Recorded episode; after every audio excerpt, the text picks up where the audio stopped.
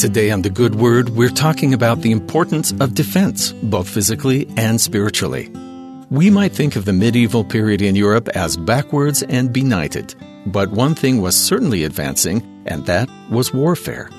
From wars and trade with the more technologically advanced Middle East, Europeans brought home technology that improved metalworking, leading to better weapons and stronger defense.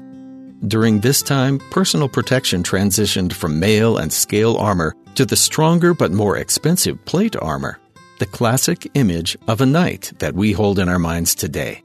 Plate was better at defending soldiers, but usually weighed over 50 pounds and had to be worn for hours at a time. Still, from its popularity, we can safely say that the safety it provided was worth more than the effort it took to wear.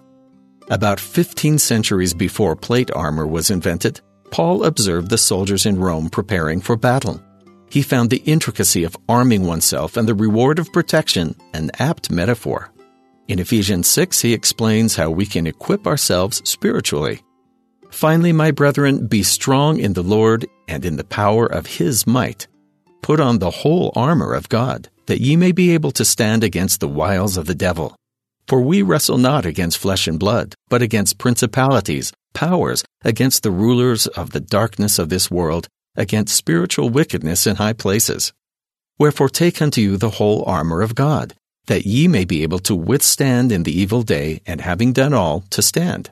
Stand therefore having your loins girt about with truth, and having on the breastplate of righteousness, and your feet shod with the preparation of the gospel of peace, and above all, taking the shield of faith, wherewith ye shall be able to quench all the fiery darts of the wicked, and take the helmet of salvation and the sword of the Spirit, which is the Word of God, praying always with all prayer and supplication in the Spirit, and watching thereunto with all perseverance and supplication for all saints.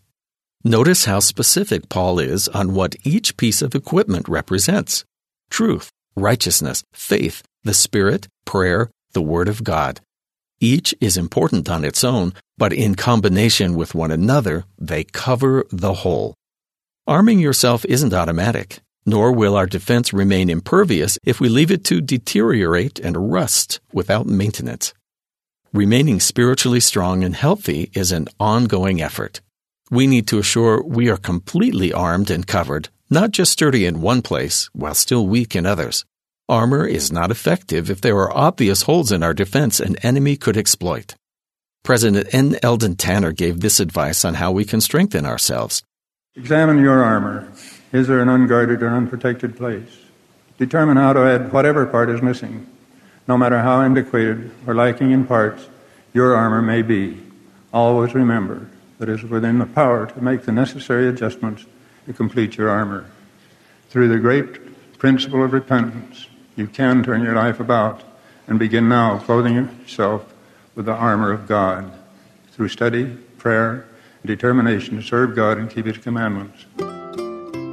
If we're talking about armor, it's appropriate to say that chainmail is only as strong as its weakest link.